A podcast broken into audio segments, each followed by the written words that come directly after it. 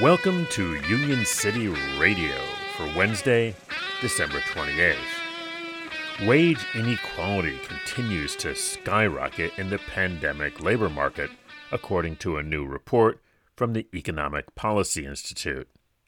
Annual wages in 2021 rose fastest for those at the very top, while those in the bottom 90% saw their real earnings actually fall. The top 1% now hold a record share of total earnings, while those of the bottom 90% has hit a historic low. The EPI says that the intentional policy decisions that have resulted in rising inequality include tolerating excessive unemployment, failing to routinely raise the federal minimum wage, and chipping away at workers' rights to form unions.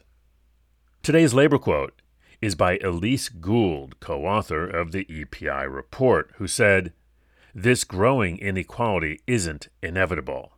It is the result of decades of deliberate policy decisions to reduce workers' bargaining power.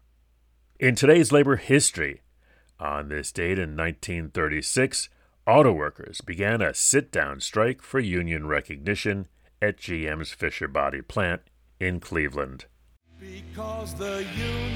Union City Radio is supported by our friends at Union Plus. Find out more at unionplus.org. This has been Chris Garlock. See you on the line.